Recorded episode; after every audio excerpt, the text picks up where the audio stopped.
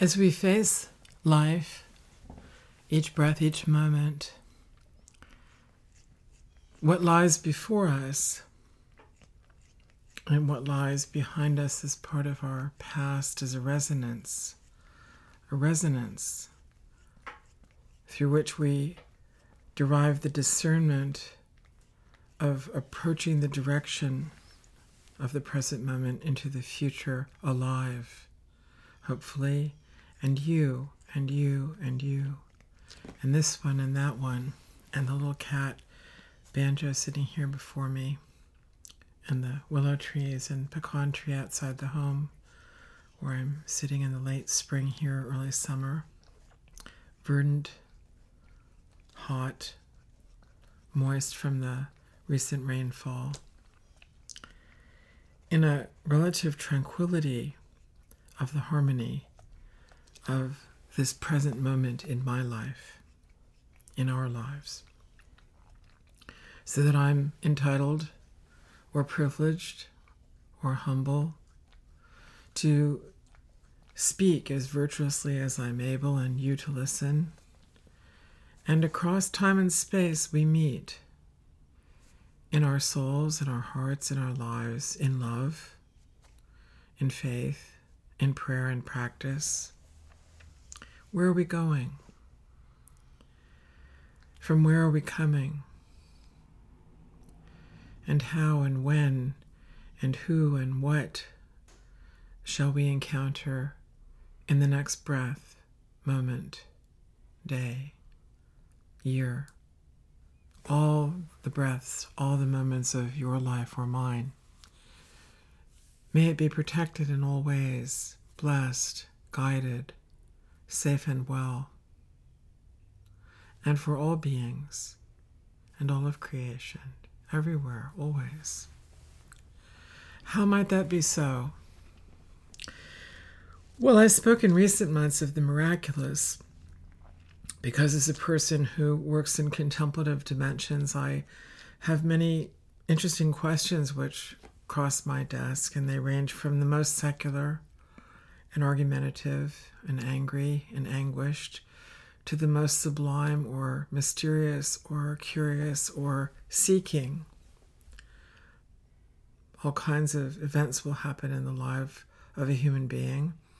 And that one may need to talk to somebody or write, What shall I do with this person close to me? Or this question within myself in the ethics of the questions placed before me in my life. And so we engage relationship, we engage community, we engage the active, willing participation of oneself with another human being or another animal being. I remember a, a thorn my dog had in his paw years ago, and he sort of snapped at someone and not badly, but sort of someone tried to pet him and he, he sort of uh, pulled his lips back a little bit. And I thought, what's wrong with him? This is Lucci, my dog I had in Alaska when I was young. And I asked him to come over and I realized there was a slight limp and he lifted his paw and he didn't really want me to handle the paw. And he finally, I had him lie on his, lay on his side and I was able to pull the thorn out, literally the little thorn out from his front paw. And so he was expressing reaction without harming me because he did not know how to remove the paw, the thorn from his paw himself, right? So in all of the creatures of the world who are living, there is a moment in which that creature will not be living as a sentient being. And he or she or they will try to protect that life from you causing the end of that life. And one's path is not based upon that. One's path is based really more on the miraculous in that creature and in oneself, meeting. So that within one's soul and heart of hearts, and the parts of oneself that are Buddha like, or studying the Christ, or being before the prophets from Moses to Muhammad, peace and blessing be upon him, to the founders of the Sikh faith, Guru Nanak, to Zoroaster, to Lao Tzu, and the women, often not spoken of, maybe partially because we have been too casual, not realizing that the formless heart and womb of the woman is inspiring to us, the great muse of the world, often called the divine feminine or the divine mother in Hindu tradition or South Asian traditions, but not, no less real, just ineffable, hard to name, flowing like the sea or the ocean, pregnant with grace, pregnant with the miraculous. If we're willing to meet that within our hearts and souls and invite that prayerfully and in virtuous practice to inspire our lives, and then bow to that feminine principle in one another. Oh, and how shall that call the masculine or formed principle forward in you and in me? And when we do this, a marriage of spirit occurs, a marriage of opposites or apparent opposites, our mother, father, internally present at the very moment of your conception and of mine meets in heaven and on earth. And we are here as who we were created to be. And it is wondrous. It is awesome.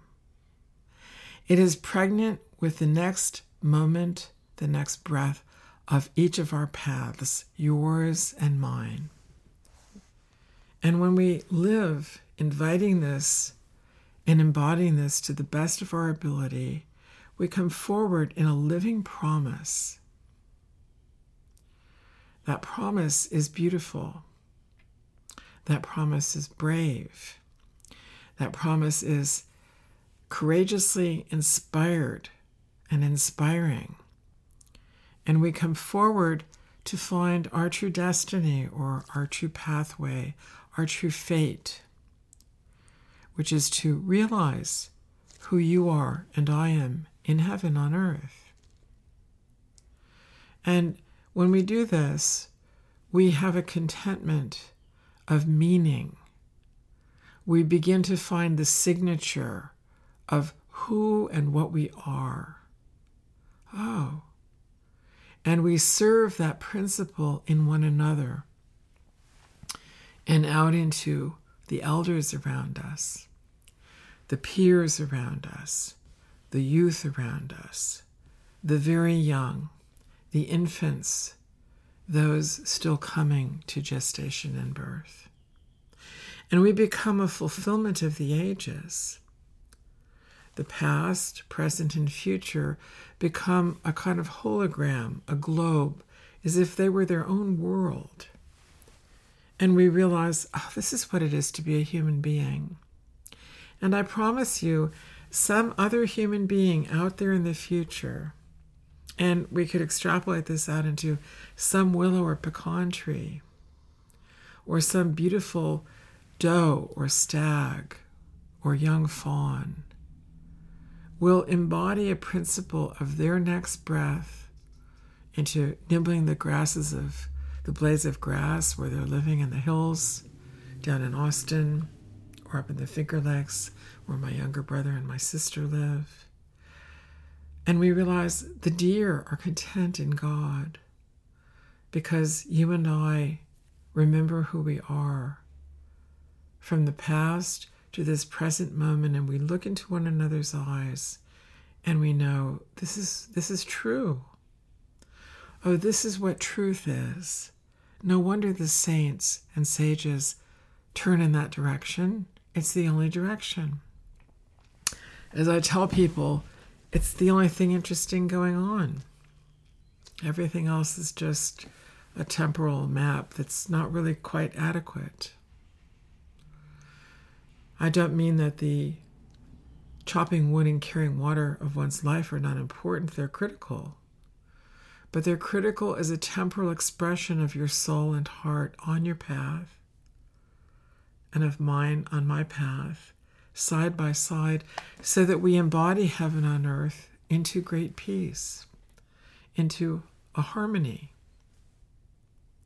into a realization of the shepherding staff of the Hopi and Zuni and Pueblo people beyond weapons. Is that not why we're here? And we become astonished. Well, I don't know how to do that. It's people at my office are so mean, or my sister in law is, oh my God, or my my father can be so demanding, or I'm so judgmental, or whomever we're blaming. We have found a wall, a boundary inadequate. There's no boundary that makes sense in enlightenment. I don't mean that the quality commonly count, called boundaries now is not necessary, like wearing an article of clothing or closing the door while we're nursing the baby so that there's quiet. But it's not a solid wall, it's an ebb and flow so that the soul and heart can flow through that of the father to the mother and the mother back to the father so that the baby who is born of them both is content and protected and safe and well nourished by the breast milk which comes from the fertility of the mother's body and the father's, and from the nature around them, and from the heavens on earth of which all three of them are made. This would be our path to impart to our children.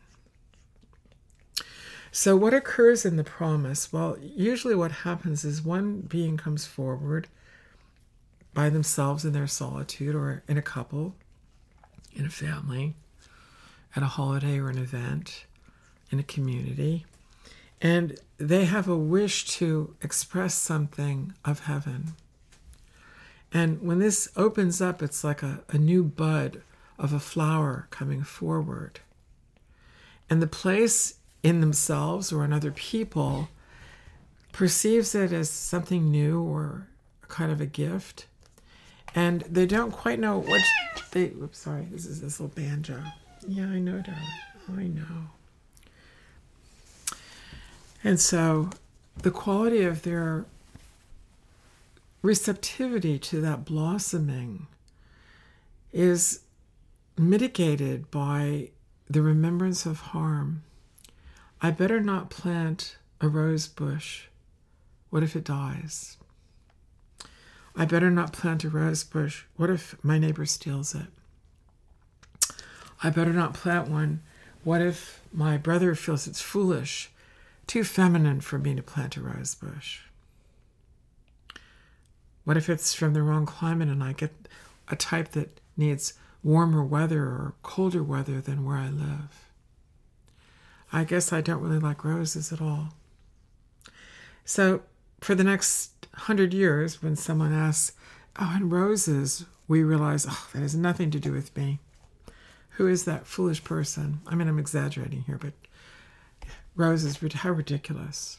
Because I've chosen that I end where roses begin, or roses end where I begin. And I remember meeting a woman many, many years ago named Rose. I, have known several lovely women named Rose, but I met someone many, many years ago, 40 years ago. And she was named Rose, and someone made a comment as if it were a silly name that their mother had named them Rose, like a Victorian name. It was so quaint or so. And the person criticizing it just could not be vulnerable to the love and beauty spiritually and heartfully in the women in the small group. It's just she just could not really be with it, as it was expressed through the name of the woman Rose. Right? Not only can I not be with a flower, or the flower bush, or a dozen roses, I cannot be with that name given to a woman.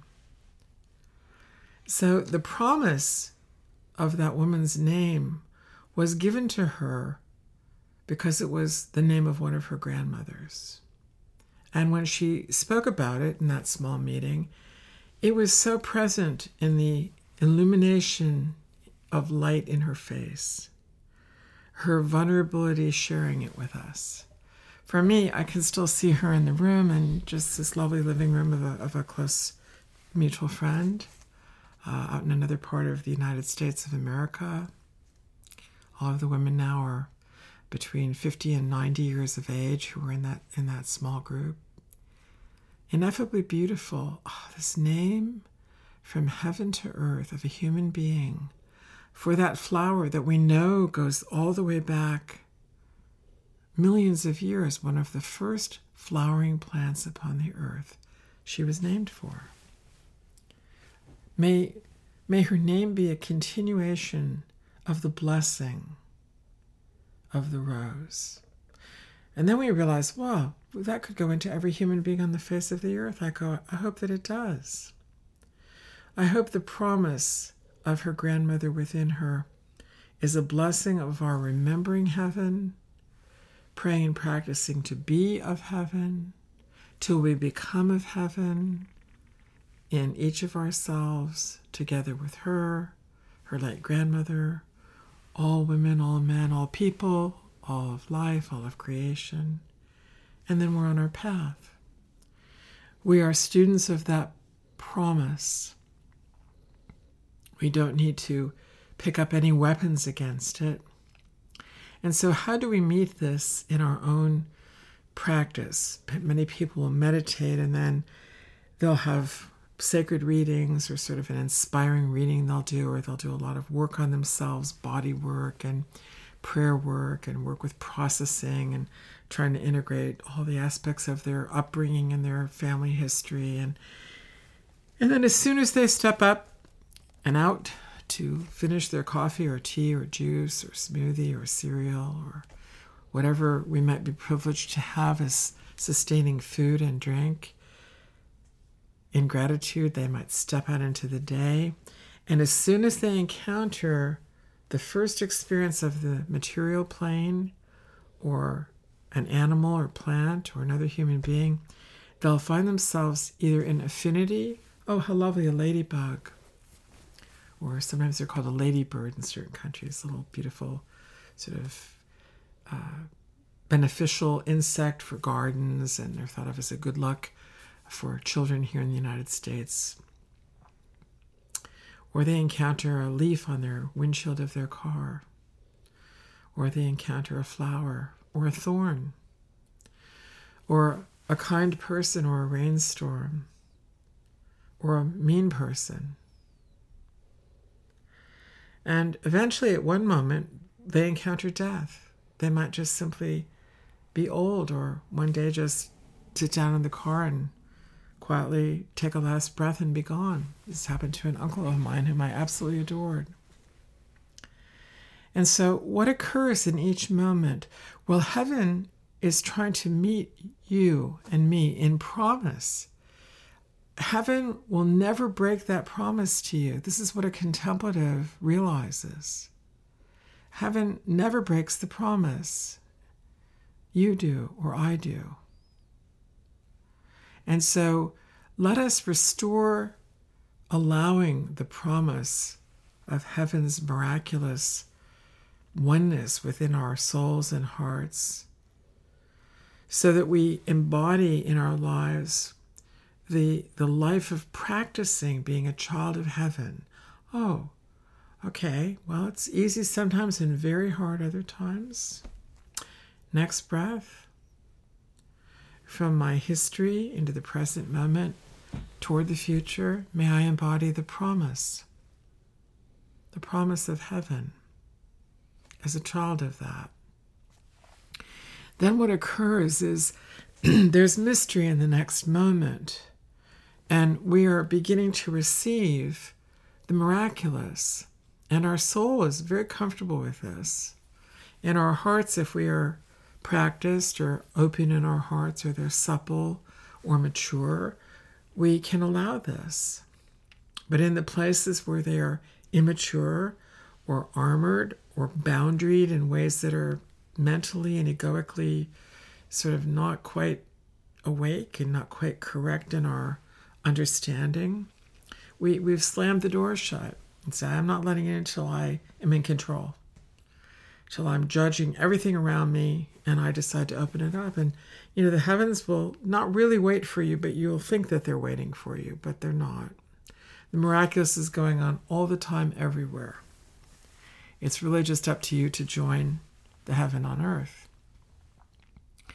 And then in the next moment, when you allow this, your temporal bodies, the bodies that were conceived and born and will die, your physical body, and the resonances of light and energy around you, like the tree bark around you, the etheric body, then the emotional body outside of that, then the aura and chakras that are sort of like your computer, the energy system, and then around that, your mental body in the lower stages of primordial decisions of there's an alligator in the creek, don't go in it, to higher levels of uh, oh, here's the baby, let me step back from the stove and be more discerning, not turning the heat on, showing them this is hot. Let mommy hold the cup. Okay, now you can hold the cup and you teaching the baby resonance of responsible understanding of the temporal bodies. Too hot, too cold, just right. Like this, see? That's the mind when the mental body holds the aura and chakras and then the emotions inside of it, the tree bark of our life force inside of it, and the physical body, and that like layers of an egg, layers of the bark of a tree. And then outside of that, the causal body, your karma is sort of the eggshell of, and who are you? And what are you doing here? And sort of the map. And when we allow those temporal bodies to be the vessel expressing life, we find over time that we can safely practice letting the promise be embodied by us, of God, of heaven, of the universe. And we take the next breath and let that be all through us. And we find it frightening because we start to not feel very real. The aura begins to be quite transparent we feel like we're going to take off like a hot air balloon. In certain traditions, it's called ecstasy. We become ecstatic. Actually, when the ecstasy becomes quite rapid, it just becomes a great internal, ordinary serenity. It's just you in eternity, here in this body, yet a child of God practicing being in harmony with that everywhere, always. Oh, here you are. Here I am. What shall we do in our prayer and practice to embody the promise of God to us, back to God? Should we dance? Should we help someone having a difficult time? Should we help one another with something beautiful or a little bit difficult in our lives or very difficult in our lives? What are we to do? And the heart and soul, when they are in harmony with this, feel very quietly noble, humble, and alive. It's very natural. There's no mask. You and I are bowing to the original face in Zen Buddhism. What is the nature of one's original face from before one is born? It would be this it's not difficult to practice, but it does require our being willing to feel a bit clumsy, like we do when we're learning a foreign language and are speaking it, and like a like a small child.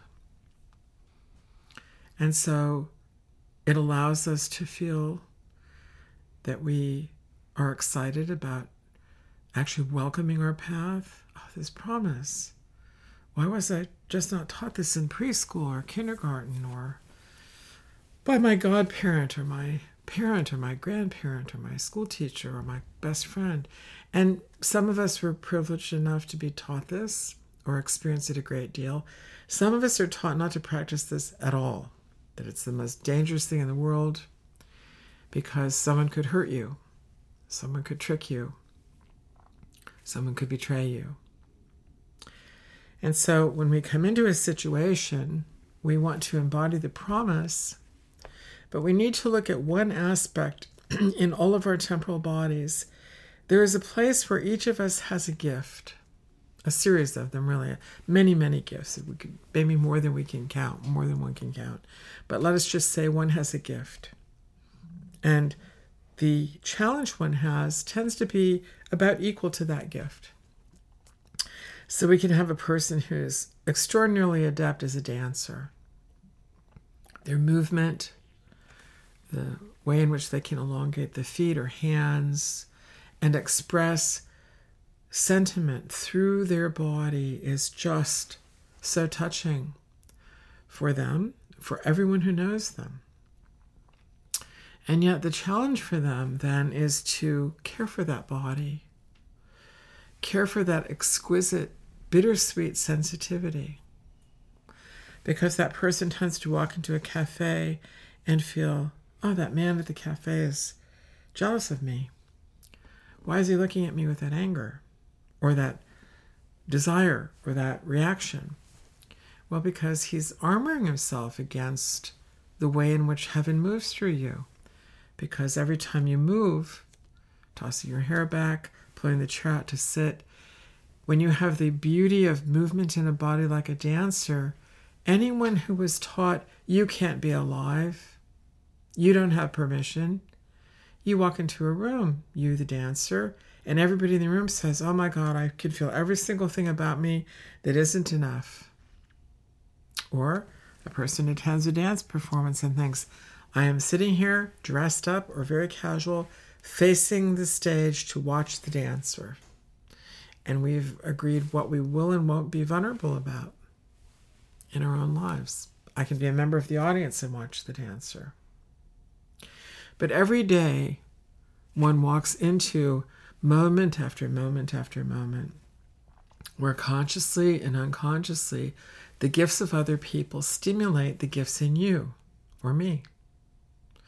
Consciously and unconsciously, the challenges in those people where they have not embodied the gifts completely, they're not enlightened. None of us are perfectly enlightened. They they armor themselves against the gifts. So they walk into a room and you walk into a room and are we fencing? Are we boxing?